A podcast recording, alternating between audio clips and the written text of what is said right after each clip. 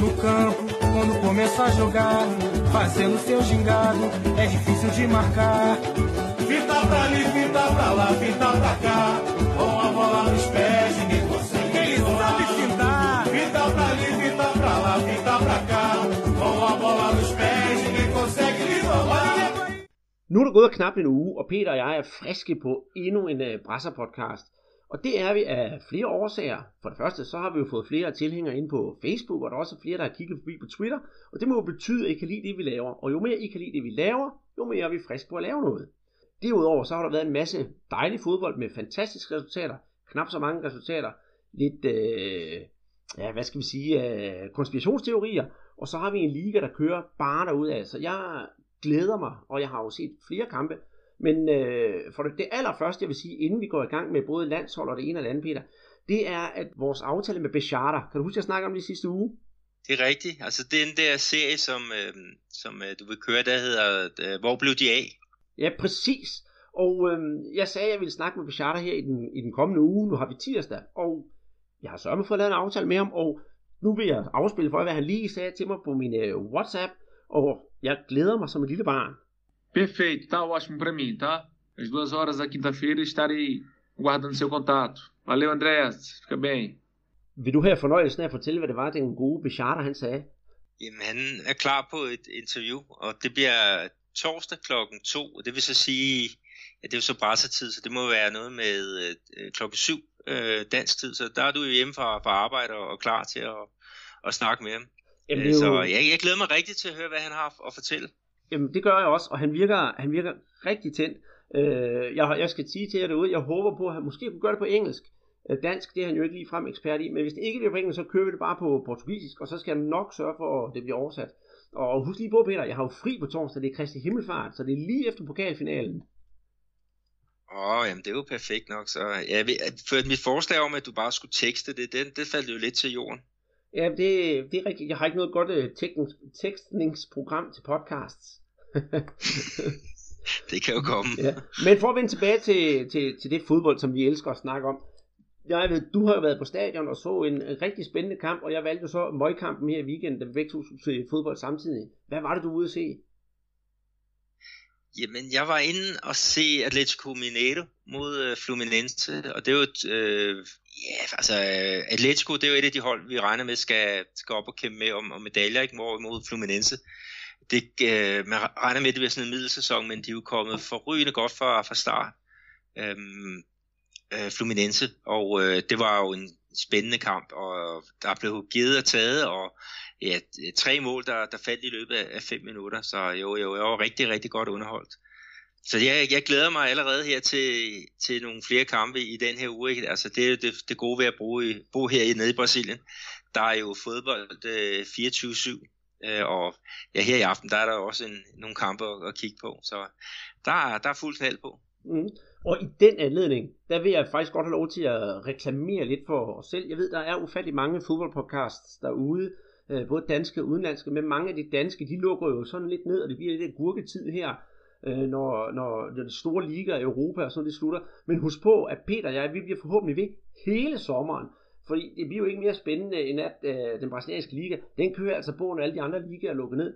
Så det der med, med sæsonpause og sæsonafslutning, det kender vi i hvert fald ikke noget til. Og med det, Nej, vi kører, kører på i hvert fald. det gør vi. Jeg skal jo så også lige sige, Andreas, at vi har jo snakket med, øh, med Martin Hjort. Øh, han er jo ved at lave sådan en oversigt over forskellige øh, fodboldpodcasts i, i Danmark der, og, øh, og vi har så snakket med ham, og vi er kommet med, med et bidrag, og, og det kommer så op på hans, hans side, der hedder fodboldfæsser.dk, så der kan I jo så også gå ind og, og få en, ja, en overblik over, hvad der er, øhm, og, og lytte til. Ja, der findes faktisk rigtig mange gode danske podcasts derude. Og jeg har hørt af en del af dem. Jeg skal være, gøre en lille reklame her for en anden en, og så sige, jeg hørte øh, stemmer fra Ådalen om øh, OB her i sidste uge. Og jeg skal være fuldstændig ærlig indrømme, at jeg holder ikke med OB i Danmark, jeg holder med OB. Men, øh, men jeg synes faktisk, det var rigtig, rigtig underholdende at høre, hvordan man, øh, folk de elsker at holde med en bestemt klub, og hvordan de følger med, når det ikke er ens egen. Det synes jeg faktisk var rigtig godt. Så det var blandt andet en, øh, en podcast, jeg gerne vil anbefale. Og så var det også lige foruden, at jeg skulle høre noget om, om, om, om Bechata også. Men øh, det har han snakket ikke om, og jeg håber på, at de vil bruge vores ting i deres podcast. Men øh, skal vi til det, det drejer sig om, og den brasilianske fodbold i øh, suppeterning koncentratformat. Kan man kalde det det? Det kan man godt. Altså, vi skal jo gennem øh, den helt store nyhed, øh, som, som øh, blev er breaket her i, i dag, kan vi jo godt sige det. Så skal vi forbi øh, landsholdsudtagelsen. Øh, Brasilien skal spille øh, to venskabskampe i Australien her i juni måned, og der har øh, Chichi, han har offentliggjort 24, ja, truppen på 24 mand.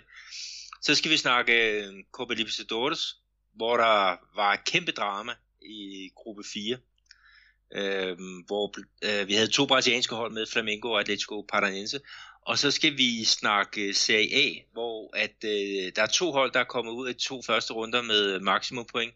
Og det er faktisk øh, to hold, der er styret af nogle af de rutinerede trænere. Øh, og hernede, der snakker man meget om den nye generation af træner.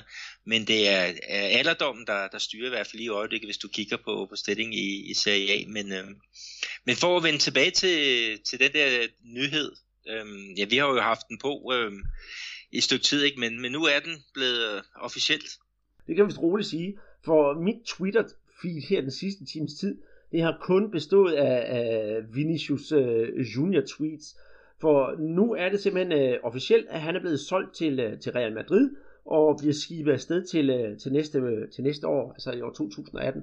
Og uh, jeg tror, at uh, Flamingo selv de tweetede det for ja, uh, knap tre kvarter siden med simpelthen officiel note. Ja, for 45 minutter siden, jeg kiggede lige på min Twitter-feed. Og så kan man gå på Flamingos hjemmeside og læse det hele, han skal afsted. Det kan godt være, det er breaking news, men det er jo egentlig ikke nogen overraskelse i sig selv. Jamen, den har været øh, på banen noget, noget tid, ikke? Og, øh, og vi har da også været, været på, ikke? For netop at, at give lidt baggrundshistorie for, for Vinicius øh, Junior. Og der har vi jo også en gammel podcast, hvor vi, ja, det er 25 minutter, vi, vi snakker på, på den her 16-årige knæk fra Flamengo. Øh, så den kan man jo høre, hvis man har lyst til det.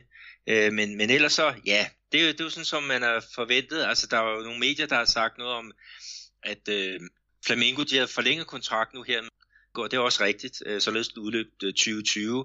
Og så den der frikøbsklausul, den blev hævet fra 30 millioner euros til øh, 45 millioner euros. Og så er nogen, der sagde det der med, ja, nu vil de få sig en næse, øh, Real Madrid og så videre der, men øh, nu kan man jo gætte sig øh, til, hvad, hvad blev så den der, det beløb, som Real Madrid skal, skal betale for, for Vinicius? Det kan du så afsløre. Det blev jo 45 millioner euro, hverken mere eller mindre. Og det må vi sige, det er sgu lidt af, lidt af en slat. Og, og ja, Flamingo fattes ikke penge lige for tiden. Men øh, med den her handel, så tror jeg virkelig, at det begynder at være at spille højt spil. Og det gør det jo også, eller det vil det jo også gøre i den øh, brasilianske liga, men det synes jeg, vi skal komme ind på senere, når vi netop skal til at snakke om, øh, om både Copa Libertadores og Liga, hvor både Flamengo lige har været en, øh, ja, markeret sig øh, både positivt og negativt. Men tror du, at øh, Vinicius hypen stopper her? Nej, det, det tror jeg ikke. Altså, nu, nu kommer der jo alle de der, øh, altså endnu endnu mere fokus på ham. Altså, nu her specielt, når de europæiske ligaer, de, de ligger stille, ikke? så vil Vinicius, han vil jo så spille her i, i Flamengo, ikke? og han vil jo blive, han har været brugt her de, de to første øh, kampe i, i Serie A, ikke? Så, så han vil jo blive, alt hvad han laver på en bane, det vil jo blive endevendt øh, på alle mulige måder.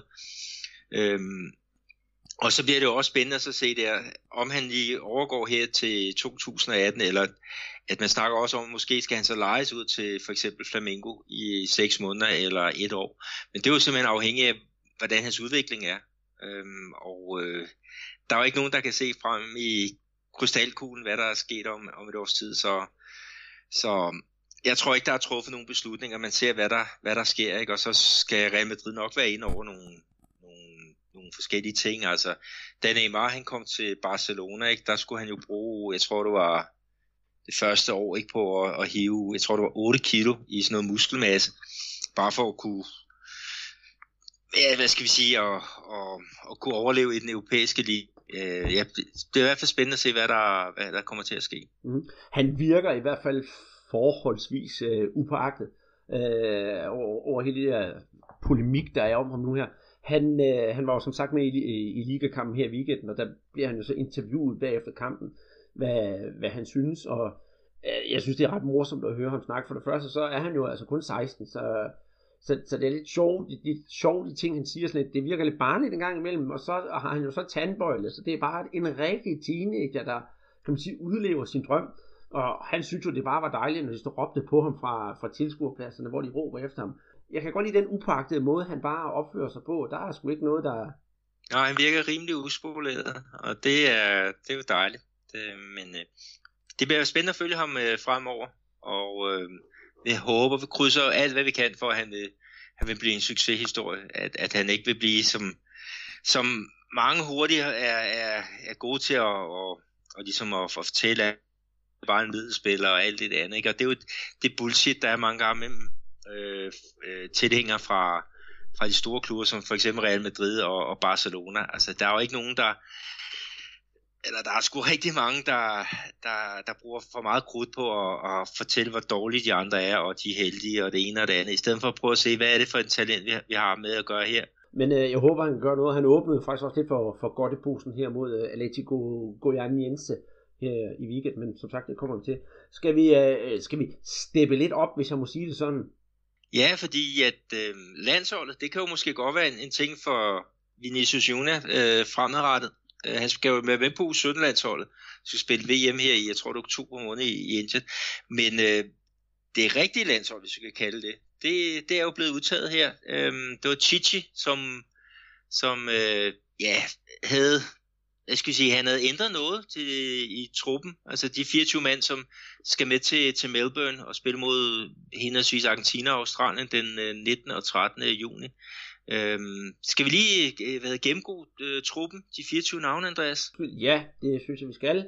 På målmandsposten, der finder vi så Diogo Alves fra Valencia, Weverton fra Atletico Paranense og Ederson fra Benfica. Og øhm, på bakpladserne, der har vi Alexandro fra Juventus, Fagner fra Corinthians, Felipe Luis fra Atletico Madrid og Hafinha fra, fra Bayern. Vil du tage stopperne? Ja, stopperne, det er jo David Luiz fra Chelsea, det er jo comeback. Så er det Gilles fra Shandong Luang, øh, Jamerson fra Monaco, øh, Rodrigo Caio fra São Paulo, og så Thiago Silva fra Paris Saint-Germain. Øh, defensiv øh, midtbane, der er der fire, øh, der er udtaget der. Det er Fernandinho fra Manchester City, det er Paulinho fra Guangzhou Evergrande, øh, Giuliano fra Zenit og Renato Augusto fra Beijing Guang. Jeg håber, at udtalen var, var rigtig. Hvis du så tager de to sidste, Andreas, midtbane, offensiv og angreb. Ja, og der er heldigvis øh, ikke nogen fra, fra Kina, så det er nok nemmere at udtale. Øh, der har vi den offensive midtbane, Felipe Coutinho fra Liverpool, Lucas Lima fra Santos, Rodriguinho fra Corinthians og William fra Chelsea. Øh, og angrebet, der har vi Tyson fra Shakhtar Donetsk, Douglas Costa fra Bayern, Diego Sosa fra Sport Recife, endnu et herre navn at have med, det må jeg nok sige, og øh, Gabriel Jesus fra Manchester City. Øh, det betyder jo, at øh, hele syv personer, de er glædet ud til siden. Øh, det er nemlig øh, målmand Alisson, og så i forsvaret Dani Alves, og så Marcelo Miranda, Marquinhos, Casimiro og Neymar. Jeg tror ikke, at de sidste seks behøver nogen yderligere introduktion. Øhm, når jeg ser på, på det hold her, så synes jeg, det er nogle spændende navne, han har udtaget, og jeg håber på, at de alle sammen kan få spilletid. Især dem fra den hjemlige liga, for det er jo også det, vi interesserer os for. Øh, men men, men øh, jeg, kan, jeg kan stadigvæk tvivle lidt på, om det nu er, at øh, Brasiliens øh, Gillette sponsortur, øh, den skulle ud og køre. Det var ligesom sidst, da de var ja, spillet mod Danmark i Hamburg. Det er jo en stor reklamekampagne, der kører afsted. Hvor meget tror du, der bliver vægtet på ja, penge og reklame, frem for, at nu skal vi se, om vi kan mønstre de spillere, som skal være der frem mod VM, i, VM til næste år? Ja, jeg, jeg kan godt forstå, at du, du kigger sådan lidt på, på det her landshold, og så siger, at det er jo eksperimenterende, og det kan jo være, være godt nok, men vi skal også have nogle kampe mod nogle af de, de større øh, europæiske lande. Men man vil så også sige, at, at øh, mange af de her spillere, de har jo været i aktion i rigtig lang tid, og nogle af dem har jo ikke haft ferie i, i 100 år. Så måske er det jo en meget god investering, og så øh, sige, de der øh, syv mand fra, således de lige kan komme sig og, øh, og så møde, møde opklar igen, og hvad skal vi sige, det bliver rigtige kampe. Øhm, men øhm, altså, Brasilien, de skal også ud og teste mod nogle af de der større europæiske lande, ikke? Og, Og øh, du skal jo blandt andet til øh, Berlin her i, i næste år. Det satser jeg stærkt på, altså marts 2018, når, når, når Brasilien skal have hvad kan sige, rejsning for deres 7-1. Øh, men, men, men det er jo lige det præcis, øh, det er lige præcis det, jeg, jeg tænker også på her, Peter. Netop, at de skal til at spille mod nogle store europæiske lande for at få noget sparring. For jeg ved, at det sagde Tite, og det der blev snakket om i Brasilien, at efter de kvalificerer sig, så gælder det om at få nogle ordentlige kampe, hvor de kan få nogle ordentlig modstand. Og nu her, de næste to kampe, der skal de møde henholdsvis Argentina og Australien. Der er sandelig ikke noget galt med Argentina, det skal jeg bestemt sige. Men Argentina og Brasilien, hvis der er to lande, der kender hinanden som deres egen bukselomme, så er det netop de to. Og Australien, ja ja, øh, tilgive mig dog, men det er jo ikke lige frem topklassen af, af, af verdensfodbold. Så for mig, der, der, der kunne jeg altså godt bruge, at man måske har sagt, ved hvad, vi tager skulle lige en træningskamp mod hvad, Spanien, eller Portugal, eller Frankrig for den sags skyld, måske Italien. Det vil give lidt mere sparring, eller et, øh, et af de store hold fra Østeuropa. For hvad kan vi bruge de to kampe til? Ja, hvad kan man bruge sådan to øh, kampe til? Øhm, altså jeg er, jo, jeg er jo helt med på, at, at det er måske ikke de bedste modstandere overhovedet, men øh, altså, det er jo en alternativ trup, som han stiller med øh, Chichi, ikke? Og, altså, han har valgt at spare en masse af de spillere, som har, har kørt øh, næsten hele tiden, øh, mens han har været landstræner. Og så giver han chancen til nogle nye. Og så kan man så sige, hvis de nu havde spillet med den her trup mod Portugal, så hvad havde man så øh, fået ud af det? Øh, altså nu har man så valgt at, at give andre spillere chancen, og så Øh, det, det andet, man også har snakket om øh, mange gange, det med, at, at fodboldforbundet har en aftale med et firma på Cayman Islands, altså hvor man skal betale en, en betragtelig bøde, hvis man ikke stiller med uh, top of the pops. Øhm, og det lader til, at, at uh, her der, der siger man bare, okay, vi, vi lægger pengene, og så må Gillette, og hvad de ellers hedder, de må så betale, øh, hvad hedder det, gildet. Øh, og så prøver vi de nye, nye spillere, fordi den her trup, den, den viser i hvert fald, at øh, Chichi har haft store frihedsgrader, og Brasilien er udtaget, eller har kvalificeret sig til øh, VM som det første hold. Øhm, så um, det giver en masse øh, frihed til at planlægge, og det har Chichi udnyttet. Jamen, jeg glæder mig helt vildt til at se de, de to kampe, selvom jeg ville have haft nogle andre, andre modstandere. Og hvornår er det, kampen bliver, bliver spillet? Det er her i juni måned, er det ikke det? I juni, det er den øh, 9. og så den 13. Det er i hvert fald øh, de brasilianske dage. Det, jeg ved ikke helt, om det er det samme mm. øh, på dansk grund. Ja, så det, det, det, den ene er en fredag, og den anden er så en, en tirsdag eller noget stil. Men det, det, det må vi tage til den tid, og vi håber selvfølgelig på sikre point til Brasilien, eller sikre sejre. Øh, ja, vi kommer jo til at savne Confederations Cup, fordi der, den skal jo snart uh, køre stablen, og blandt andet Chile har udtaget deres uh, landshold. Men Brasilien er jo, er jo ikke med i den her turnering for, er det første gang nogensinde måske. Øh, og øh, ja, jeg vil da savne den. Altså, den har ikke den helt store interesse som, som øh, tidligere år. Det må jeg blankt om. Men en anden turnering, som har vores øh, store interesse, det er netop øh, den her,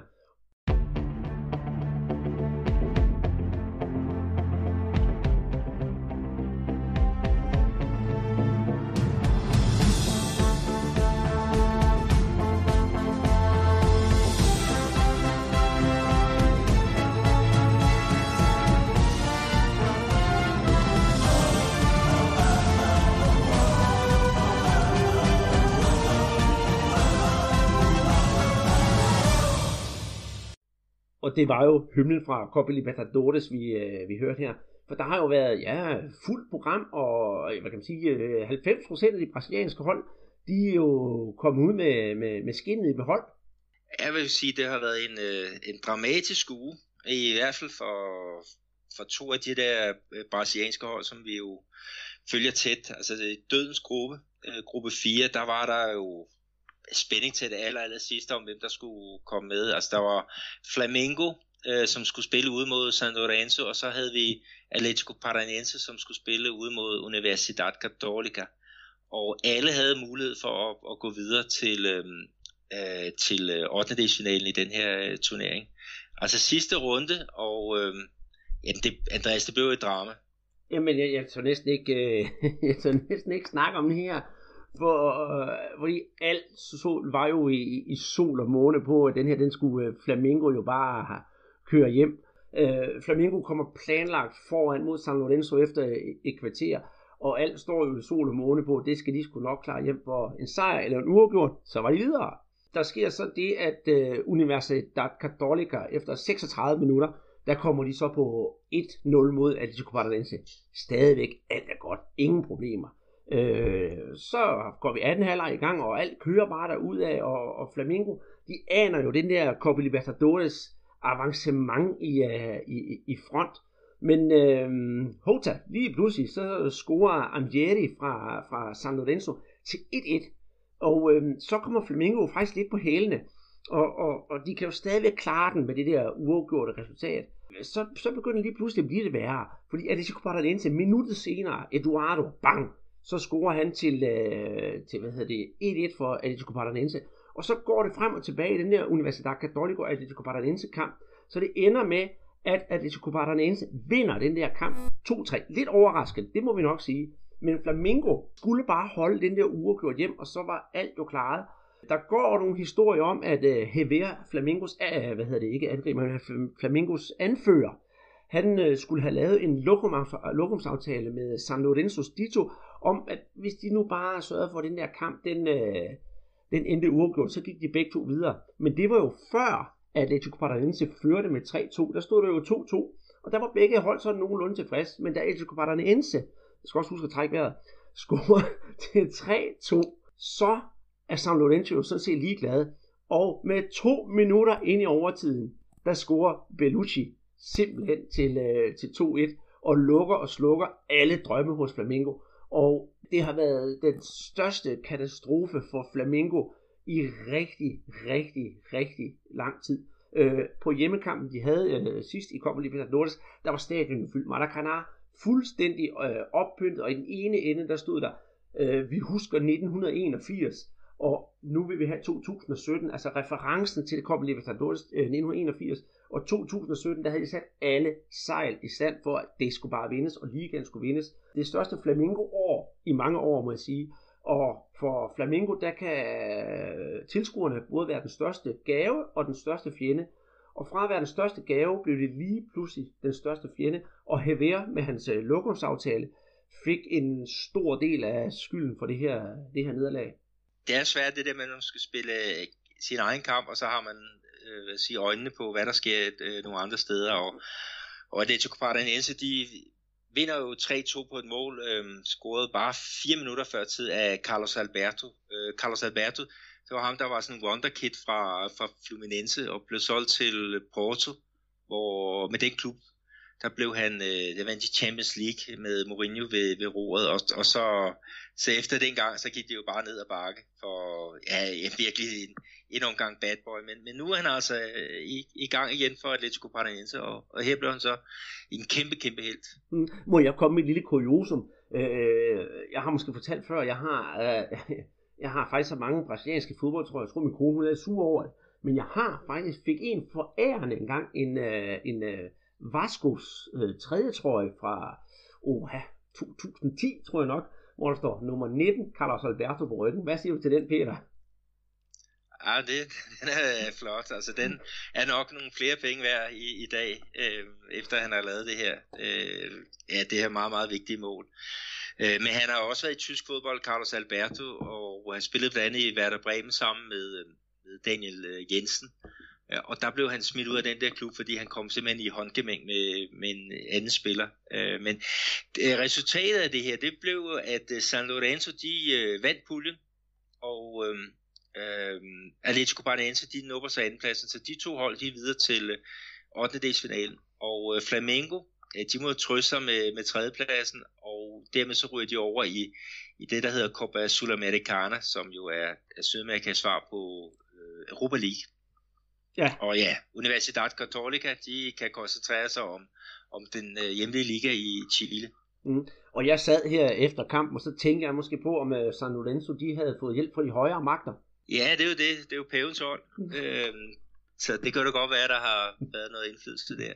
Men, men Andreas, så øh, var det gruppe 1, der var der jo et andet rivehold, der var i aktion, og det var så dagen efter. Øhm, og det var så Botafogo, og de sikrede sig øh, videre adgang i turneringen øh, med en øh, 1-0 sejr hjemme over de forsvarende mester fra Atletico Nacional. Det betyder faktisk, at Atletico Nacional de er helt ude af, af turneringen. De kan mm. altså ikke genvinde det, det mesterskab. Det, det er rigtigt, og, og, og vi snakkede jo selv om, da vi, da vi kom lidt med optakten her sidste uge, at hvilke hold går videre, og hvilke hold har måske knap så stor chance for at gå videre. Der var jo for eksempel Botafogo, det var jo en af dem, der sagde, at de har jo haft det der enormt svære program, og, og, og mundig klarskærende. Og det gjorde de jo, i modsætning til Flamengo, som jeg tror både du og jeg var enige om, at den skulle de nok øh, få kørt hjem. Og jeg synes, det faktisk er rigtig, rigtig flot af, af, af Botafogo. Til gengæld, så må vi jo så erkende, at øh, mestrene af Atletico Nacional, ja, de, de er jo på et niveau, hvor de bestemt ikke hører hjemme i forhold til sidste år. Men bortset fra det, Nej. så øh, ender Botafogo så på anden pladsen i gruppen, og dem, der ender på nummer et, det er jo ikke mindre end øh, Barcelona.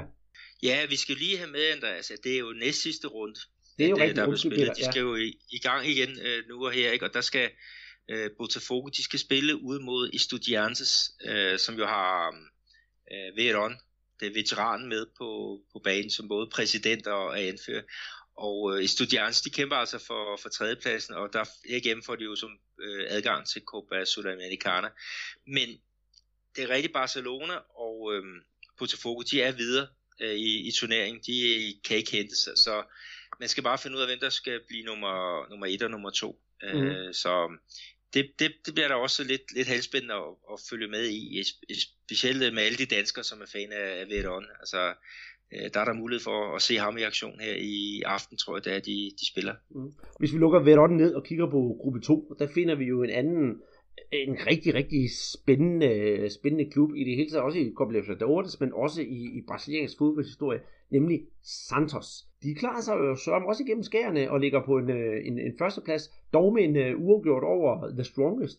Santos de er videre, fordi at øh, det forholder sig sådan, at øh, nummer 2 og 3 i øjeblikket i tabellen, øh, Strongest og Santa Fe, de skal mødes i en direkte duel her i den aller sidste runde. Så øh, det var en, en rigtig god, øh, god dag, god aften for, for Santos. Øh, The Strongest, de spiller jo på en hjemmebane oppe i 3 km øh, højde. Og øh, det blev i hvert fald heller ikke lettere for, for, for fiskene, som de jo blev kaldt, øh, da de får udvist øh, Bruno Enrique. Øh, jeg tror det er efter ja, 20 minutter. Noget af den dur efter sit øh, andet gule kort. Så der var det virkelig oppe bakke. Øh, The Strongest de kommer jo så foran 1-0, og det, det kører simpelthen bare mod, at de skal, de skal vinde den her kamp. Men øh, Santos, de, de satser. Øh, trods 10 mand, de sætter blandt andet... Øh, øh, Karike øh, ind på banen, den tidligere OB'er. Øh, og øh, det der så sker blandt andet, det er et par minutter efter, så udligner øh, Santos til, øh, til 1-1 på mål af Victor Bueno, og øh, et rigtig øh, fint oplæg af, af Lucas Lima, som jo er blevet udtaget til det brasilianske landshold her senere. Øh, vi skal så også lige have med, at øh, The Strongest de får straffe øh, kort før tid, øh, og som rutineret Escobar øh, skal tage, ikke? men øh, men han misbruger. Øh, så øh, Vandalay, deres, øh, deres målmand, øh, altså ja, han får jo en, en anden øh, rolle i, i Serie A, hvor vi også snakker, hvad hedder det, straffespark, ikke? men øh, Escobar, han, han misbruger simpelthen ved, et, ved at sparke over mål. Han prøver at lave den der chipscoring, men øh, der var lidt for tynd luft oppe i, i højderne. Så fantastisk øh, god indsats, og fedt, at øh, Kajke han kom ind og, og var med der i, ja, i godt øh, ja. Ja, 20-25 minutter. Jamen det er, det er rigtig dejligt, og i mellemtiden, mens du har snakket, så har jeg faktisk fundet uh, tabellen frem, og så kan jeg faktisk godt se, at uh, Santos de er kvalificeret uanset uh, resultat. Og så synes jeg for øvrigt også, nu siger du Escobar, han hedder faktisk Pablo Escobar, sådan for at få lidt rigtig sydamerikansk narko ind over det. Øhm, skal, vi, skal, vi, skal vi kigge på vores kæledækker fra Chapecoense nede i gruppe 7? Ja, fordi de lavede et fantastisk flot resultat spillede i den næst sidste øh, runde, der, der spillede de for dem og, og vinde 2-1, så øh, de lever stadigvæk i, i turnering, eller, eller gør det, Andreas, fordi at øh, der er jo opstået noget, noget polemik her øh, efter kampen, eller øh, det var opstod faktisk øh, før kampen. Jamen det, det, åh, ja, det er jo sådan rigtig typisk brasiliansk, og vi har jo set her for et par år siden, der var hold, der rykket ud af ligaen på grund af sådan noget. Uh, det er vist et eller andet med, at de har brugt en, uh, en ulovlig spiller, øh, til kampen. Ja, det er jo sådan, hvad jeg sådan fik, fik opsnuset, og nu skal der sådan en skrivebordshaløjse i gang, om de skal have frataget deres point, eller ikke skal have frataget deres point. Det er jo så en side af sagen. Personligt, så synes jeg, det er øh, lidt synd for Chapecoense. Nu har de endelig fået lidt, lidt medvind i den, og kan øh, hvis øh, ja, papirarbejdet ikke går dem imod, så kan de jo godt øh, kvalificere sig uden problemer. De har syv point, og det er kun altså et point op til, til, til førstepladsen i, i gruppe 7. Og i næste kamp, der skal de jo faktisk møde øh, bundproppen Zulia. Så mm, med lidt øh, lodder, lidt trist og lidt held, så håber jeg, at de kommer videre. Ja, det, det er jo lige det. Øhm, men altså, hel, altså selve historien, det er, at, øh, at øh, de har jo en spiller, som bliver udvist i kampen mod National Uruguay. Øhm, og øhm, så er det spørgsmål, hvor mange øh, karantænedage får han så? Der siger Chapecoense, at de ikke har fået nogen ordentlig besked af, af det sydamerikanske fodboldforbund. Øh, det er faktisk øh, lige før de skal gå på banen, så får de at vide, at ham der, han er altså spærret. Øh, han har stadigvæk karantæne. Men han har i hvert fald allerede afsonet en spiller i karantæne. Så spørgsmålet det var, om han havde fået tildelt nogle, nogle flere. Og det havde han så til synlandet. Men hvor, hvor I bestod, øh, hvad skal vi sige, beskeden, har der været en, i, jeg skal kalde det en ordentlig forretningsgang fra, fra det sydamerikanske fodboldforbund. Og øh, Chapecoense, de har bare sagt, at vi skal ikke øh, lave om på vores hold med så kort tid. Vi skal have haft en ordentlig avisering, så de lå har spille. Og øh, ja, man tror, tror det, det er løgn simpelthen, men øh, det var faktisk stopperen Luis Otavio, som blev matchvinder i, i den her kamp. Altså manden, som var vist sig at være ulovlig, blev matchvinder. Men øh, øh Chapecoense, de, øh, de håber selvfølgelig, at, at de får medhold i sagen, og de har hyret en, øh, en af de mest berømte fodboldadvokater hernede, øh, Bitten Kur hedder han, som i flere tilfælde har reddet Fluminense fra, fra nedrykning, og øh, jeg tror for to år siden, så reddede han som end også Amerika for, for at rykke ud af, af Serie B, øh, Atletico Mineiro, eller America Mineiro. Så hvis man er på, i problemer, så skal man øh, hyre ham mester, øh, fodboldadvokaten. Øh, så er der øh, lys forud. Men øh, vi, vi må følge spændt. Altså, det er i hvert fald pokkers ærgerligt, at, at det er på den måde. Men øh, om det er Chapecoense, der har lavet en, en fejl ved ikke at læse mailkorrespondance igennem, eller det, det er fodboldforbundet, som har knok, øh, knokket i det, det, det må vi jo vente og se. Mm. Og der vil jeg godt komme med en, kommentar til, nu snakker om uh, Bittencourt.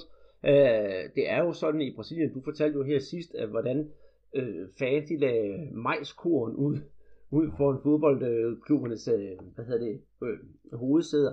Og der er det jo sådan her, at når der kommer sådan nogle retssager her, så dukker folk op med store tæpper og ligger dem foran retssalene for at bevise eller for at sådan demonstrere om, at øh, når man vinder på den måde, så vinder man på et tæppe. Det har nok noget at gøre med, at der er en tæppe eller sådan en du eller sådan noget over øh, borerne, ligesom man siger, har man noget på tapetet, og det kommer nemlig også fra det gamle, når man har noget på, på tæppet. Og det ligger man sådan i Brasilien, og det, det er på sin vis meget, meget charmerende. Og jeg kan huske det tilbage, det var faktisk i 2013, da, da Fluminense de var under stregen, og de var rykket ud, så var der jo en kæmpe retssag bagefter, øh, at det var portugiser, der havde brugt en ulovlig spiller, men der var også en Flamingo, der havde brugt en ulovlig spiller. Og vupti med ham, Bitten Kurt, som nok er hamrende dygtig og ved, hvordan man taler fra sig. Det kan også godt være, at der er nogle penge involveret. Det er der nogen, der påstår. Øh, han fik jo vendt hele, hele sagen, så Fluminense de blev i Serie A, mens portugiser de jo siden der er raslet ned igennem øh, divisionerne. Så må ikke, der kommer øh, en masse ud af det, og det sidste ord nok ikke sagt. Ja, det er rigtigt, ja. Og hvis vi snakker om den øh, brasilianske liga, så er der jo øh, 20 hold i den, ikke? så de spiller jo 38 runder, men den 39. spillerunde, det er der mange, der siger, det er den vigtigste. Det er der, hvor der bliver korrigeret øh, via juraen. Øh, men øh, ja, vi må krydse fingre for, for Chapecoense, øh, medmindre selvfølgelig de har lavet en kæmpe bummer. Øh, men øh, jeg håber da, at, at, at den sejr, som de, de fik i så den, den også står sig. Selvom der er nogle hold, der allerede har kvalificeret sig, og der allerede er to grupper, der er færdigspillet, altså gruppe 4 med Flamengo og Atletico Paranaense, og øh, gruppe 6 med Atletico Mineiro, så er der altså lige et par hold, der skal i kamp igen her øh, i aften og i den kommende tid. Og øh, det ene hold, det er jo rent faktisk Chapecoense, som vi lige har snakket om. De skal jo møde Zulia, som er, er bundproppen i gruppen. Og, og jeg håber, det ved jeg også, du gør, Peter, at Chapecoense ikke lader sig påvirke, at netop en retssag, vi lige, øh, den potentielle retssag, vi lige har snakket om, og bare giver den fuld gas, så øh, om ikke andet på hjemmebane Arena Conda, som garanteret er propfyldt med mennesker, øh, så tror jeg, skulle de henter tre point, så, så de lige redder sig i gruppe 7 og går videre til, øh, til, til de afgørende runder. Er du enig? Ja, og, og hvis de skulle få frataget de tre point, i kamp mod øh, Lanús, så, så har de jo stadig mulighed for at kvalificere sig via tredjepladsen til uh, Copa Sudamericana, og det var den turnering, de vandt sidste år øh, på tragisk vis, men kan man sige, efter flyulykken. Så, så jo, der er masser af spil for, for Chapecoense. Øh, I morgen, der er det så Palmeiras, der sker aktion, og de spiller mod Atletico Tucumán. Og det er jo også en kamp, øh, hvor at, øh, altså Palmeiras, de skal bruge et point for at, at gå videre. Øh, og der er, der er, hvad skal vi sige, nerver på i Palmeiras, altså. Øh, jeg tror selvfølgelig, det, det er løgn, ikke? men øh, øh, Felipe Melo, han har været op og, og skændes med øh, den fysiske træner her til, til træning i, i forgårs. Har han det? Ja, det har han, men jeg tror, det er løgn. øh, men men øh, han, han har jo ingen grund til at have sådan nerverne ude på trøjen, fordi han er jo, øh, han er jo ramt af karantæne efter hans, hans udvisning mod øh, Penarol. Altså han skal jo sidde ude i rigtig, rigtig lang tid. Øh, men øh, det bliver i hvert fald en spændende kamp, og så torsdag, så skal Grêmio i aktion, øh, og de øh, spiller hjemme mod øh, Zamora, og det er så i gruppe 8. Så der er jo rigeligt, øh, rigeligt at se frem til, og, og, og vi kan jo kun være glade for, for os, der kan lide Gruppe Libertadores, at vi går, hvad hedder det, øh, en Kristi Himmelfartsferie i møde. For de fleste af os, jeg er jo kommunal ansat, så jeg har også fri om fredagen. Så jeg kan sagtens være længe oppe og se, uh, se alle kampene, så det, eller dem jeg kan. Så det glæder jeg mig til. Og uh, med uh, den her optakt til, til de kommende kampe på Libertadores, skal vi så gå videre til den brasilianske liga, hvor der har været en masse dejlige kampe og en masse gode resultater. Ja, men skal vi ikke lige først lave den klassiske? Du skal hente noget kaffe, og jeg skal hente noget cola, og så skal vi hente skiller. Det er da det, vi skal. Eu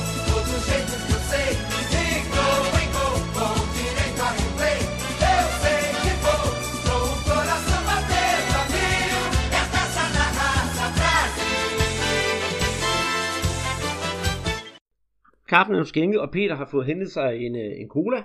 Og jeg vil så sige, at vi har også skulle starte Skype endnu en gang. Øh, Det hænder, at vi gør det en gang imellem.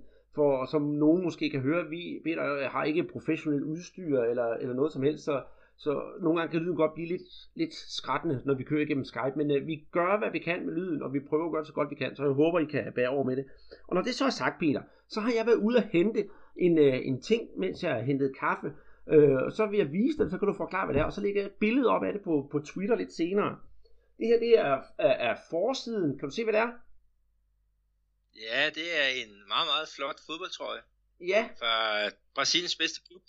øh, nej. Det er, ja, du må hellere sige, hvad det er for en klub, så. Det er, det er faktisk øh, Vascos, øh, som jeg fortalte om, tredje trøje. Og øh, foran, den, den er faktisk hvid, og det, den er lidt sjov, en tredje trøje. Der, så er der et kæmpe, kæmpe stort rødt øh, kors på midten, og, og Vascos klassiske Mathias kors. Det, det var det, der var det, det var ikke det, der var interessant, men det er jo, hvad der står på ryggen, for at bevise, at det ikke bare er løs snak. Der står C. Alberto. Nummer 19, Carlos Alberto, som vi snakker om. Så ja, det er faktisk en, en selvom jeg er flamengo-mand, så er det en trøje, jeg er stolt af det, en, jeg har fået af, af mine kammerater, der var inde og se faktisk Vasco Bahia, og det var for lidt morsomt, hvis jeg må knytte en historie til det, at øh, noget med tre kampe efter, vi havde været inde og se øh, Vasco, der skiftede Carlos Alberto faktisk til Bahia, så ja, den historien har faktisk lidt, trøje, øh, den trøje har faktisk en, øh, en, en god historie bag sig. Men Vasco og Bahia og lige der, skal vi ikke øh, snakke dem i klubsammenhæng nu? Det skal vi i hvert fald. Altså nu har vi jo, ja det er weekenden, øh, der har der jo, altså det er ikke bare weekend, det var både, øh, sådan som turneringen er nu, så spilles der kampe lørdag, og der spilles kampe søndag, og så er der sådan en enkelt øh, kamp øh, mandag. Øh, men øh, hvis vi kigger sådan på, på stillingen, så er der jo øh, øh, to, to hold, som er, er kommet fra de to første runder med, med maksimum point. Og det er jo Grêmio, og det er Fluminense. Skal, skal vi ikke tage deres kampe aller, aller først? Det synes jeg bestemt, vi skal. Og vi starter fra toppen med, med, med Grêmio, der søndag havde fornøjelsen af at møde øh, Atletico Paranense. Og ja, det er jo ikke samme stat, men, øh, men det synes jeg egentlig godt, man kan øh, kalde et, øh, et lokalt opgør. Atletico Paranaense, som jo er i den der gruppe 4 Cup Libertadores, hvor de så vandt i, øh, i, i midtugen, de, øh, de har det ikke sådan altså super godt. i deres resultater, det er altså lidt op og ned. Øh, og her endda på, øh, på, på hjemmebanen med kunstgræs, der, der tabte de jo faktisk øh, 0-2 til Gremio på, ja, på mål af Lulu, som de siger dernede. Luang efter 46 minutter på oplæg af Lukas Bardius, og så efter 59 minutter på mål af ja, Lukas Bardius, dog ikke på, på oplæg fra, fra Luan. Det synes jeg faktisk var en rigtig, rigtig, øh, det var en rigtig god kamp. Der var masser af chancer, og, og Gremio, de, de altså begyndte at vise tænder. Og øh, selvom vi fik Marcelo Grøje, deres målmand, øh, vist ud for, ja, han fik øh, to gule kort, så, så klarede de skærene uden de, de store problemer. Den form, som øh, Gremio viser her for tiden, øh, med, jeg ved godt, det kun er to gamle, så, så tror jeg altså godt, vi, vi kan forvente meget af dem. Og det synes jeg også, vi selv gjorde opmærksom på i optakten til Serie A.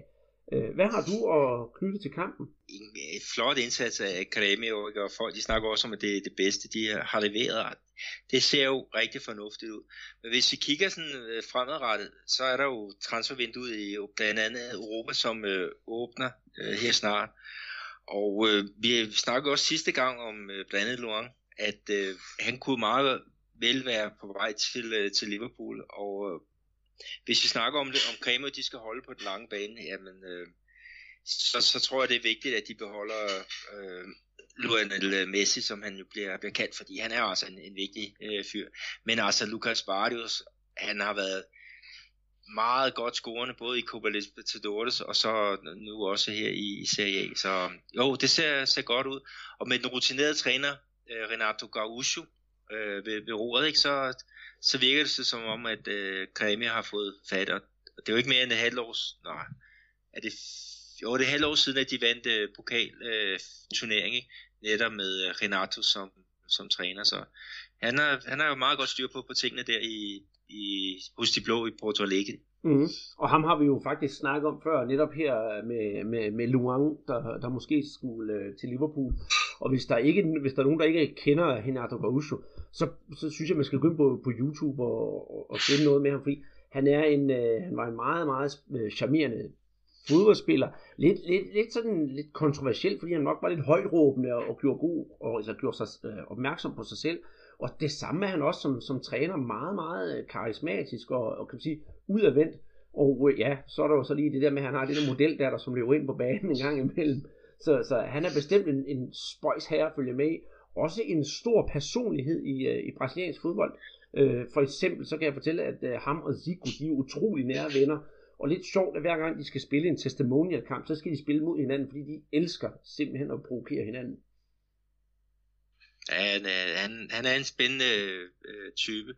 Øh, han har fået sådan lidt kritik af hans, øh, skal sige, hans trænerfasong, han er måske mere motivator, end han egentlig sådan er, er rigtig en, en coach, men øh, øh, jeg tror faktisk, hans største resultat som, som træner, det var øh, da han førte Fluminense frem til øh, finalen i Copa Libertadores, altså hvor de så tabte øh, på straffespark til LDU fra, fra Quito. Men øh, jo, øh, jeg, jeg tror han er blevet lidt mere, måske lidt mere rundt øh, med, med alderen, ikke? men han har stadig den der, ja, den der arrogance, som nogle elsker og andre, andre hader. Øhm, han er sådan lidt, lidt playboy-type også. Øhm, det og jeg kan huske, at de, hvad var det der, var det Fluminense, da de vandt uh, pokalturneringen. Øh, så havde de kvalificeret sig til Copa Libertadores. Og han fortalte historien det der med, at, at det var det første hold, der havde kvalificeret sig til Libertadores af de brasilianske hold. Så han sagde det der med, at han sad på en strand på en dejlig stol, og så sad med en caipirinha, og der sad bare, der var fedt bare stole, der, der var tomme. Og så kunne han sidde der i ro og med at vente på, at de ville sådan dumpe ind øh, en efter en, ikke? fordi han havde altså gjort sit arbejde. Altså han, han har sådan en sjov måde at, at, at, at fortælle øh, tingene på. Øhm, en, virkelig en personlighed. Ja, det kunne være, at vi skulle lave sådan en mindre portræt øh, af ham en gang, jeg, for at lige rundt ham af. Så øh, har han også været en forholdsvis stor spiller på det brasilianske landshold, og skulle oprindeligt have været med til VM i 86, men uh, Tele Santana valgte ham altså fra fra uh, disciplinære runde, men det kan vi altid komme ind på i en, i en anden podcast. Øhm, altså, Gremio, to sejre øh, i, i to kampe selvfølgelig, og begge to på 2-0. Det skal man jo selvfølgelig, selvfølgelig ikke klage over. Og forfølgerne for Fluminense, de var jo sørme også i kamp, og de vandt så 2-1 over øh, Atletico Mineiro på, på udebane. Og den kamp, den vil jeg ikke rigtig fortælle noget om, fordi jeg så en, en anden kamp, øh, mens du var inde og se kampen, Peter. Fortæl lidt om det, for det er jo tre mål på tre minutter. Ja, det var voldsomt, øh, voldsomt godt. Altså, det var en, en rigtig spændende kamp, der blev givet og taget, og, øh, og jeg, altså jo, Fluminense, de, de havde nok fortjent at vinde den der kamp. Atletico Mineiro, de stillede op uden Rubinho, som øh, skulle spares. Øh, de, han har været igennem et rigtig, rigtig hårdt program. Øh, så, så han sad helt uden for, for truppen. Øh, men, men altså, de helt store, øh, ja, helt store spillere i, i det her opgør, ikke? det var, var Fluminense, det var øh, den unge Richarlison, der spiller på det brasilianske 20-landshold. Øh, han får fremprovokeret et, et straffespark, og øh, det scorer Enrique Dorado på. Øh, det er faktisk hans tredje mål i, i to kampe, så han er jo så topscorer i, i Serie A, øh, Dorado. Og øh, øh, så ja, minuttet efter, eller to minutter efter, så er det Dorado, som smækker bolden ind i panden på, på Richarlison, som, som, som af en eller anden grund øh, ikke bliver dækket ordentligt op af Marcus Rocha. Øh, det er faktisk også Marcus Rocha, der, der laver, laver øh, straffespark på Richarlison. Altså, så meget for at kalde Rocha for Brasiliens bedste højreback. Øh, det var han i hvert fald ikke i denne kamp. Og så gik der jo ikke mere end en minut øh, senere, så scorer Gabriel på, på hovedstød. Øh, så stod den jo 2-1 ved pausen. Og øh, det blev den så også i anden halvleg. Men jeg vil sige, at Atletico de har altså nogle store chancer, som øh, ja, de, de brænder. Så Fluminense, de får altså tre point med fra Arena Independencia, ikke? Og øh, det, det er tre rigtig flotte point, fordi det er ikke lettere at vinde på, øh, på det her lille øh, intimt stadion i øh, Sagrada Familia, som det hedder. Ja. Eller Orto. Og, og, og jeg synes faktisk også noget andet, der er, der er interessant, fordi når vi har, ja, tidligere her på året snakket om, om Fluminense, så selvfølgelig har vi nævnt Richarlison som værende en, en, en god spiller, men den, der altid dukker op, det er jo øh, Scarpa, øh, Scarpa, Scarpa, altså Gustavo Scarpa. Han var jo også på banen her, men, men han har ikke øh, her det sidste, ja, ikke langt stykke tid, men det sidste stykke tid, der har han måske ikke været den store øh, den man lægger mærke til på holdet. Og så er det jo rart at se at så er der bare en anden en så over. Så de er ikke sådan dybt afhængige af Scarpa, som man måske skulle tro. Nej, altså de fik jo også det, det problem, ikke at Skarpe han blev skadet, han blev fældet voldsomt i en kamp i Campeonato Mineiro. Og det er først nu her, han er ved at komme øh, tilbage igen. Han blev indskiftet i, i den første runde, mener jeg det var eller også var det pokalkamp, jeg kan ikke lige huske det. Så det her, det var faktisk den første kamp efter skaden, han øh, starter inden, og øh, jamen, øh, han, han mangler måske en lille bit smule endnu for at, at komme, komme øh, helt til tops, og han blev taget ud efter, øh, jeg mener, det var en time. Ja, det gjorde han. Øh, men, men, øh, men altså, det, det så fornuftigt ud for, for Fluminense, altså de, de stillede rigtig kort op, og, og lå lidt langt tilbage på, på banen, fordi Atletico har nogle hurtige løber op foran. Øh, og farlig Fred, han er jo fantastisk i den rolle som øh, opspilstation, eller pivot, som det bliver kaldt i, i Brasilien. Og han havde jo lovet, at han ville, ville juble, hvis han scorede mod øh, Fluminense, hans gamle klub, men, øh, men det blev altså ikke, ikke til noget øh, den her gang. Men han, han spillede sgu meget godt, øh, Fred, det må jeg, jeg give ham, men, men hans angrebskollega, de var bare for, for uskarpe her i den her søndag. Mm. Og øh, nu når vi snakker om Fluminense, og vi har jo lige snakket yes. om Renato Gaucho, så bliver vi jo nødt til også at nævne øh, Fluminenses træner, netop det der med de gamle trænere. Og, og det er nemlig ingen ringere, altså se med brasilianske øjne, for alle brasilianske brasilianere kender ham, Abel Braga, en, øh, en, en, en, en rigtig, rigtig stor spiller hos øh, Vasco tilbage i, øh, i slutningen af 70'erne. Øh, og hvis øh, der er nogen, der sådan kan huske tilbage fra, ja, også slutningen af 70'erne, starten af 80'erne, så havde han faktisk en, en, en lille karriere i øh, Paris Saint-Germain, øh, hvor efter han så tog tilbage til Brasilien og spille for Cruzeiro og, og Botafogo. Øh, en enkelt landskamp er der også blevet til for ham, men, øh, men i det hele taget en, en stor profil i, i Brasilien, både som spiller og her som, som træner. Ja, men han har vist sig som den rigtige øh, fyr til at, og ligesom køre det der slags generationsskifte igennem, som øh, Fluminense øh, har, øh, har gennemført øh, nu her. Ikke? Altså, de har jo de solgte jo Fred til øh, Atletico Mineiro, ikke? og han var jo den helt store profil. Og der er jo også røget andre profiler, og Cicero er kommet til, øh, til São Paulo. Ikke? Men, men Abelon, som han jo bliver kaldt, altså store Abel, øh, han har gjort et, et frygende arbejde med, med de her unge, ikke? og der er jo en anden øh, spændende spiller på deres midtbane, Vendel. Han blev kåret til, øh, til stjerneskud i Campeonato Carioca, altså Rio-mesterskaberne, og ham kiggede jeg jo så lidt på, og, og øh, han spillede ikke sin bedste kamp, øh, og jeg synes, han mangler måske lidt, øh, lidt topfart. Men, men øh, han er 19 år, ikke, og, og er, er god til at finde, finde rummene og, og er pasningssikker. Øh, så ham glæder jeg mig rigtig meget til at, at følge fremover. Så vil jeg lige sige også, jo, en, en anden øh, lille sjov historie. Gabriel, ham der øh, reducerede for Atletico, øh, han spiller jo i midterforsvaret. En, øh, en ung øh, fyr, som har fået chancen på grund af, af mange skader øh, her sidste år. Øh, og Chichi, øh, landstræneren, brasiliansk landstræner, han har faktisk sammenlignet ham med Marquinhos, øh, stopperen fra øh, Paris Saint-Germain, og øh, det er han selvfølgelig super glad for, øh, Gabriel, og øh, så er det godt nok at fejre det med, med en kasse. Ja, det, det, kan, det har jeg simpelthen ikke øh, noget, noget at kommentere på, det du har fuldstændig ret. Øh, hvis vi lukker Fluminense ned her, så synes jeg, vi skal, skal kigge på, på de andre klubber i Rio, øh, fordi, øh, for at gøre det kort, altså Fluminense har vundet, Flamengo har vundet, Vasco har vundet, og Botafogo har vundet. Øh, det er de fire store klubber i Rio, og ved du, hvornår de fire store klubber sidst alle sammen har vundet i samme runde, hvor de alle sammen har spillet Serie A? Nej. Det er hele fem år siden, så hvis det var, at de flagede i Brasilien, så tror jeg, at hele Rio har flaget i, i søndags, alle de store klubber har vundet.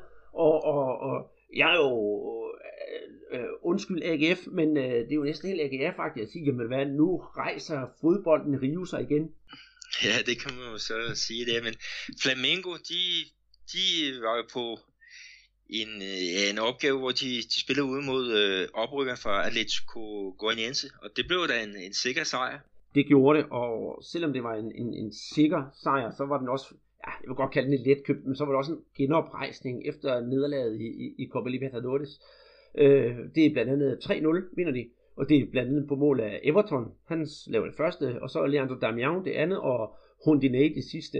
Øh, det er der ikke så meget at sige til. Kampens profil, det er, øh, hvad hedder han, Ederson, som er, er kommet tilbage på, på Flamingos hold.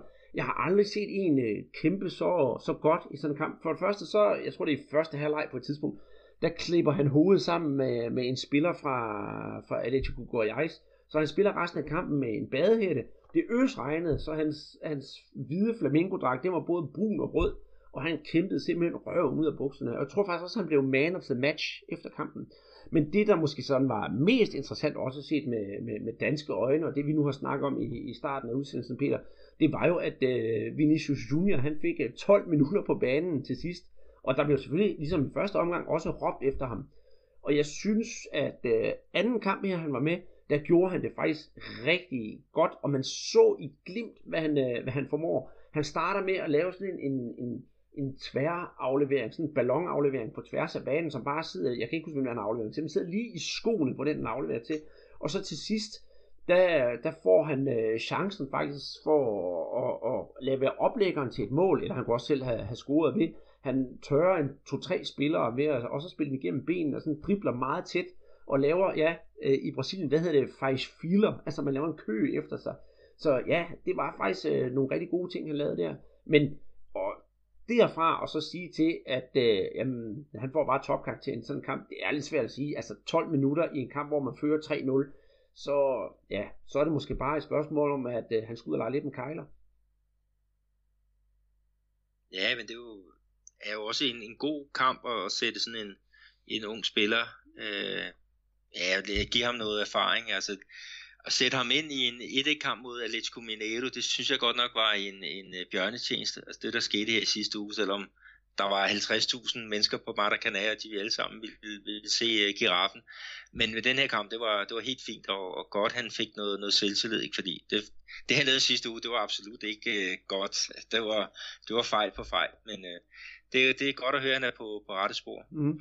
Og i den sammenhæng, så var der jo også bagefter kampen, der kom der jo alle de der Copa Libertadores kommentarer, men både holdet og, og, og Sergio Cardo som træner har jo begge givet, har begge givet udtryk for, eller har alle givet udtryk for, at, at øh, det var selvfølgelig rystende dårligt, det der Copa Libertadores, men det må de lægge bag sig.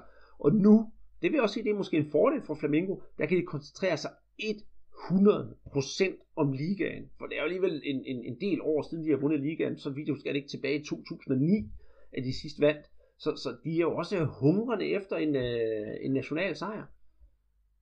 Ja, det er jo, altså, det der er det, det, det vilde hernede i Brasilien, det er, at, at du bliver slået ud af en turnering, og så har du jo stadigvæk øh, er det en masse tilbage. Øh, Flamengo, de er jo stadig med i, i pokalturneringen,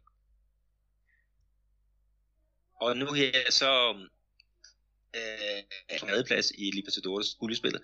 Det betyder, at den scene at spille i den, den lidt mindre turnering. Og øh, ja, altså jeg, jeg håber da også, at de giver 100% på at, at vinde øh, det brasilianske mesterskab, fordi det, det er alligevel øh, et stykke tid siden.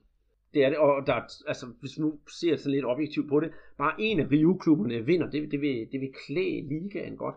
Men øh, vi skal hurtigt videre. Øhm, øh, Fluminense færdig, Flamengo færdig, så synes jeg, øh, skal vi kigge lidt øh, på, på Botafogo, der vandt en komfortabel 2-0 sejr over Ponte Ja, det var en øh, rigtig fin sejr. Det var øh, Bruno Silva, der, der bragte Botafogo foran på et, ja, et, et, øh, en vild flugter, øh, sådan langt udefra, ikke? Øhm, og han får den rigtige bue og ryger ind i det, det fjerneste hjørne. Og så Rodrigo Lindoso, han, øh, han øger sig i anden halvleg til, øh, til 2-0.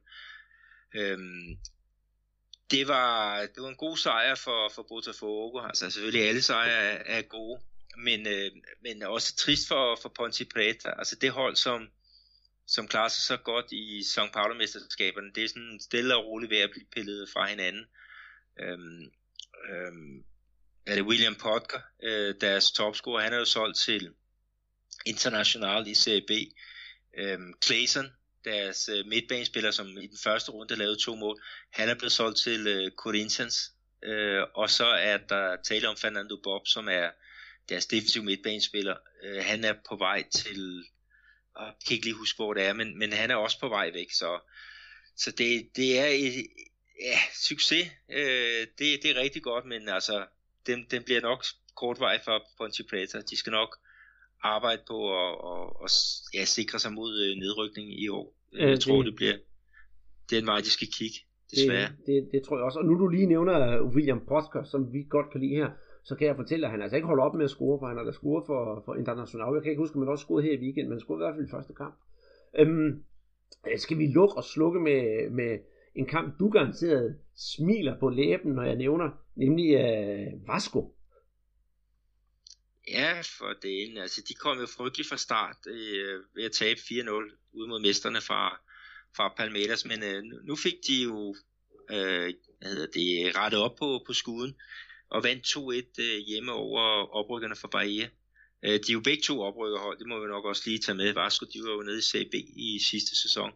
Men øh, man of the match, det var jo Luis Fabiano. Oh, fabuloso. Og så kan jeg fortælle dig, Peter, han blev jo faktisk, ja, som du sagde, man of the match, men, men, men øh, han blev også faktisk hyldet af, af, af de der Vasco-fans, der var. Det synes jeg, det var en rigtig god ting, at en, en, en ældre herre, for det må vi jo så sige, han, øh, han lige tager teten i sådan en kamp, og det ikke er Nene, som jeg snakker om før, og så scorer han jo sit mål nummer 400. Det er jo heller ikke helt værst.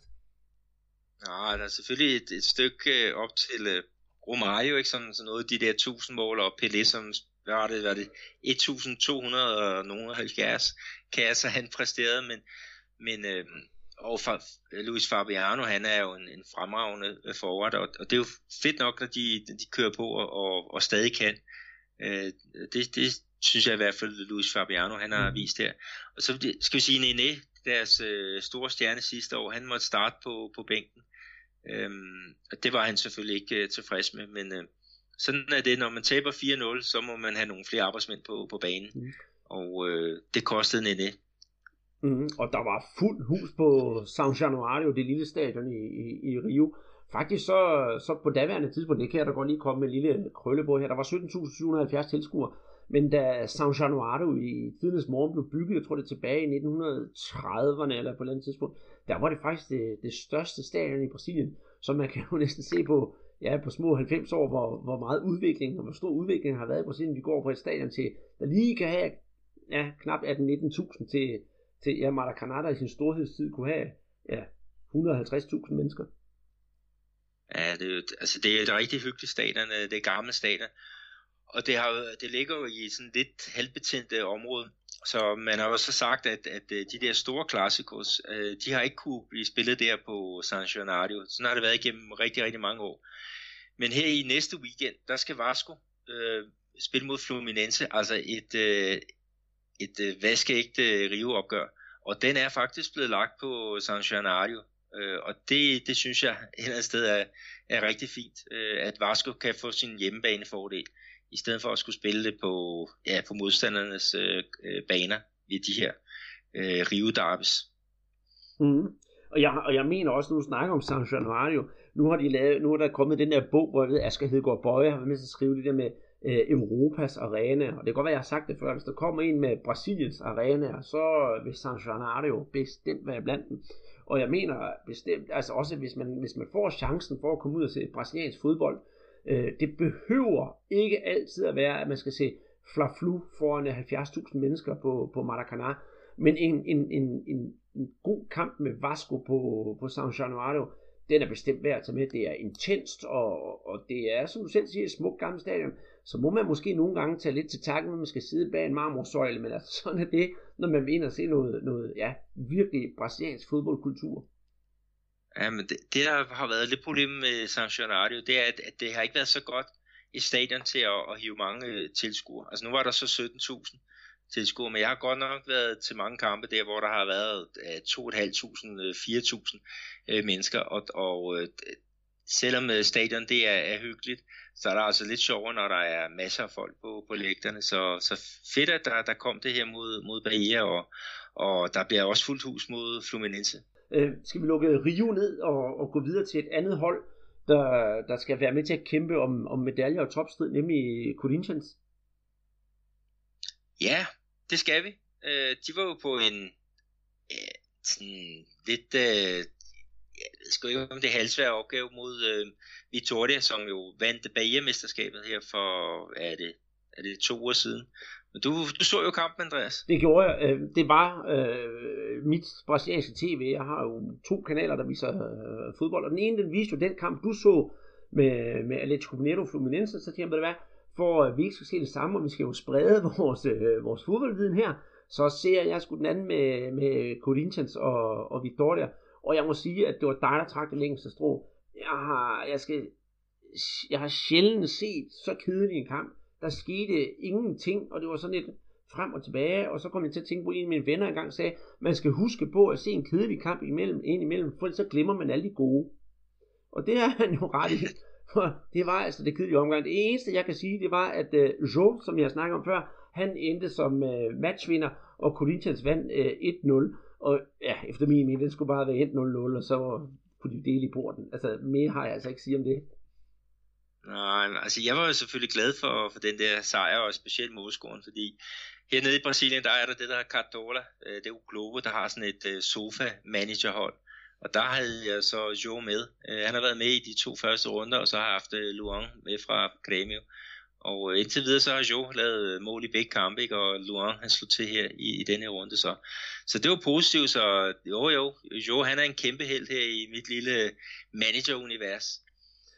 Det, det, det kunne være, at jeg skulle prøve at oprette, oprette sådan et managerhold, så man kan konkurrere med dig.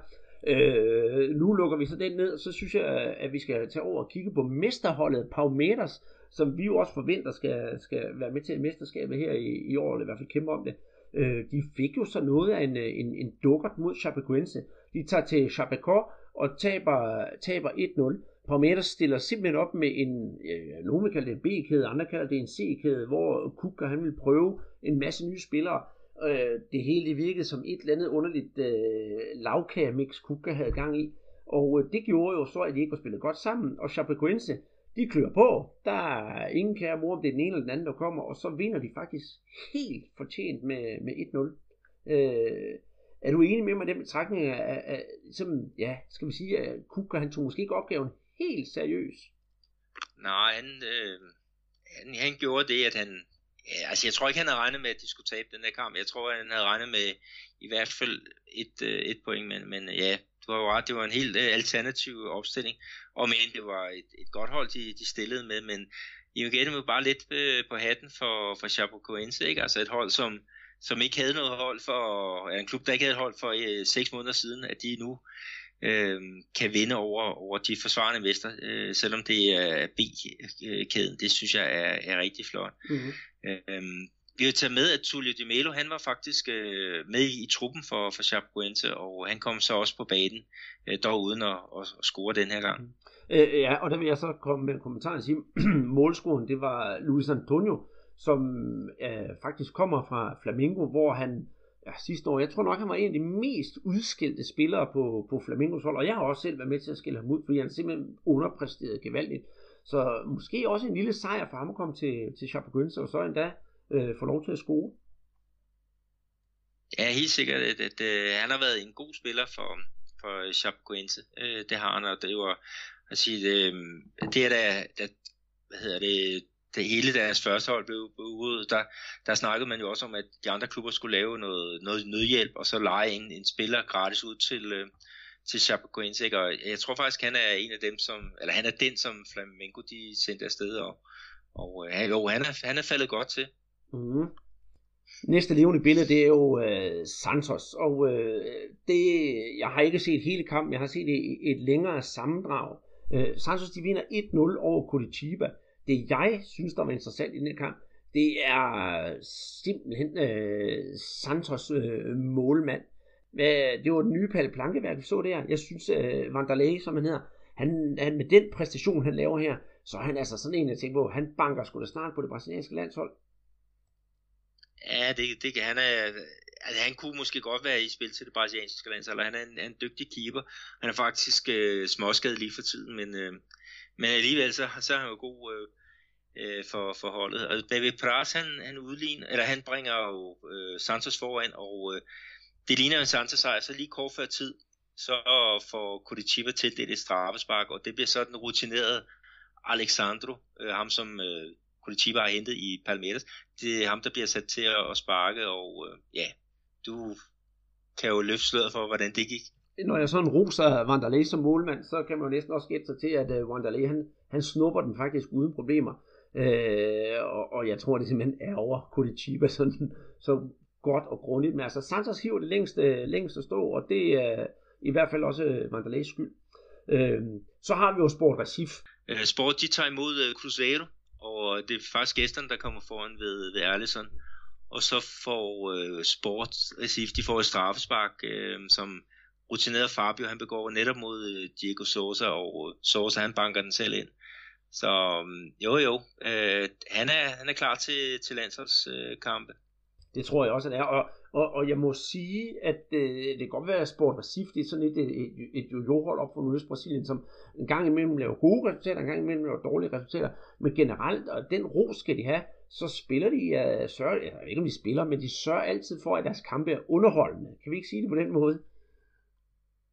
Jo, det, det kan du sige. Altså, de er jo så hårdt belastet, fordi de er med i to finaler uh, her i den kommende tid. De skal spille mod... Uh, Bahia i, øh, i kampen om den der Lampions League, øh, som er sådan øh, Copa Nordeste. Og så skal de spille øh, øh, mod, og jeg kan ikke lige huske det, men de er også i finalen i kampen om øh, Campeonato Camp, Pernambucano hedder den. Så, så de har, de har simpelthen blevet nødt til at spare nogle spillere undervejs, og, og Diego Sosa, han, han var for eksempel ikke med her i, i midtugen, øh, da de spillede pokalfodbold, så jo, Øhm, de, de er spændt hårdt for sport, og øh, jeg tror også, de er glade for det ene point, de fik mod, mod Cruzeiro. Men Andreas St. Paolo, øh, de tog imod Avaí øh, hjemme på Morumbi, og øh, de har jo været noget presset, ikke? og vi var der også ude med riven ved, ved træneren Roger Seni. Øh, men øh, har de fået, fået styr på det, eller hvordan gik det? Jamen, det, de har da i hvert fald fået styr på det. Nu ved jeg godt, at Avaí, det er, det er oprykkerne, men øh, de vinder jo faktisk 2-0. Øh, og øh, altså, ja. Ja, São Paulo vinder 2-0. Ja, ja det, det er jo selvfølgelig også dem, jeg, jeg, jeg, jeg, snakker, jeg snakker om. Og jeg synes faktisk, det var en, en rigtig flot sejr af, af, af São Paulo. Og nu ligger det også sådan, at, øh, at, at bagefter, så var der jo interview i, i det program, der hedder Beng Amigos med, med Jose Alioseni, klubbens, øh, klubbens træner, og han har været meget udskilt for, så først har ryge ud af den ene turnering, og først ryge ud af den anden turnering, og, og folk har drillet ham lidt med, at han har været i tre finaler uden at vinde noget som helst. Øh, han tog lidt bladet fra munden. Øh, han har altid været meget imødekommende, men han har sådan virket lidt, lidt, lidt dunkeragtig her på det sidste. Men han tog altså bladet fra munden og så sagde, ved I hvad, øh, kære venner, Nu, ja, det gik ikke så godt i den første kamp, men nu har vi altså vundet det her 2-0, og vi ser det som sådan, jeg tror ikke, han brugte ordet proces, men det var nok også det, han mente, at, at vi er på rette vej, og lad mig nu gøre mit arbejde i fred, og vi skal nok nå et resultat. Øhm, skal jeg også øh, i den sammenhæng sige, at de to målscorer, det er jo øh, Lucas Prato, som jeg håber spiller med for Argentina, når de skal møde øh, Brasilien her i, uh, inden længe. Og øh, den anden, det var så Luis Araujo, som vi også har snakket om som værende øh, ja, det nye hotshot for, for São Paulo. Så skal vi da også lige tage med, at øh, anfører for São Paulo, det var Lugano, øh, den tidligere landsholdsspiller for Uruguay, som jo har spillet et, et, et hav af steder, men han er jo simpelthen et kæmpe idol i, i São Paulo. Øh, og han har jo så været meget ude, øh, fordi han, han simpelthen har haft to to midtstopper, der har været bedre end ham, Rodrigo Caio og så Mike Conn. Men øh, øh, Rodrigo Caio, han er så udtaget til det brasilianske landshold til, til turene til, øh, til Australien. Øh, og Mike Conn, han har været elendig for at sige det øh, mildest talt. Han, han koster den sejren mod, mod Cruzeiro. Og det gjorde så, at øh, Maicon han røg ud, og så kom øh, Lugano ind, og øh, jo, han, han gjorde det rigtig øh, fint for en, øh, en 40 år eller sådan noget. Det. Han er jo efterhånden vildt gammel. Øh, men øh, det var en, som øh, Rosiero Seni øh, svinger godt med. De er nærmest bondkammerater, og han skulle bruge ham øh, inde på banen til at, at køre de unge øh, drenge frem, og, og det lykkedes altså. Mm. Og øh, med, med de her kampe skal vi så lige øh, hurtigt gennemgå, øh, gennemgå top 6 og det nederste top 4, selvom der kun er spillet to runder. Ja, lad os, lad os gøre det. Øhm, det er jo Grêmio øh, og Fluminense, de ligger henholdsvis nummer 1 og 2 med, med 6 point. Og så ligger der fire hold med, med 4 point. Det er jo så Flamengo. Øh, på tredjeplads så har vi øh, tre hold, der deler fjerdepladsen. Det er Chapecoense, det er Corinthians, og det er, er Cruzeiro. Og de har faktisk den samme, øh, hvad hedder det, målforskel. Så det bliver faktisk, ja, det bliver en top 6. Og tager du så ja. se Z4, Z4 som det hedder i Brasilien. Øh, ja, og så kan du måske sige, så skraber jeg bunden som sædvanligt. på 20. pladsen, vi tager dem ned fra, der finder vi oprykkerne fra Atletico Goianense, det med altså 0 point og en målscore, der hedder 1-7. Atletico Paranaense, deres øh, plastikbane, øh, dem går det altså heller ikke synderligt godt for, også 0 point og en målscore, der hedder 2-8. Så jeg ved ikke lige, hvad de har gang i. Sport Recif, de ligger på 17. pladsen, og på den sidste nedrykningsplads, øh, øh, undskyld, på 18. pladsen på den sidste nedrykningsplads, der finder vi Avaí, som er sat på 17. pladsen med 1 point. Så tror jeg, vi fik det på det rene med lidt småfejl indimellem. Øh, hvad skal vi se frem til her i, øh, i weekenden, Peter? Må jeg øh, komme med et bud? Det må du meget gerne. Ja, og det er garanteret også øh, dit bud, der, der, der vil være det. Som jeg siger nu, det er nemlig, der er derby i Rio. Øh, Vasco Fluminense. Øh, den forventer jeg var faktisk rigtig, rigtig meget af. Vasco som, og, som oprykker med traditionerne bag sig, og det der, de vil jo garanteret øh, give den alt, hvad de overhovedet kan for at slå øh, rivalerne for Fluminense. Ja, duksene, som det er i øjeblikket. Præcis. Æ, og så øh, i São Paulo, der er der også en, en, øh, en vigtig kamp, øh, derby. Det er netop São Paulo med Roger Zeni øh, som træner, ikke, der tager imod mesterne fra Palmeiras. Der bliver altså også øh, knald på på Morumbi. Mm-hmm. Ja, det, det gør der øh, af andre spændende kampe, så synes jeg, vi skal nævne Santos og, og Cruzeiro, og selvfølgelig så vil jeg gerne se Atletico Paranaense Flamengo. Øh, var det ikke mere eller mindre det? Og det, det, det er meget, meget godt øh, beskrevet jo. Inden vi lukker og slukker, så skal vi lige kigge lidt nedad, for øh, ja, det skal du have æren for, Peter. Du har jo startet det, der hedder øh, Danskerdom.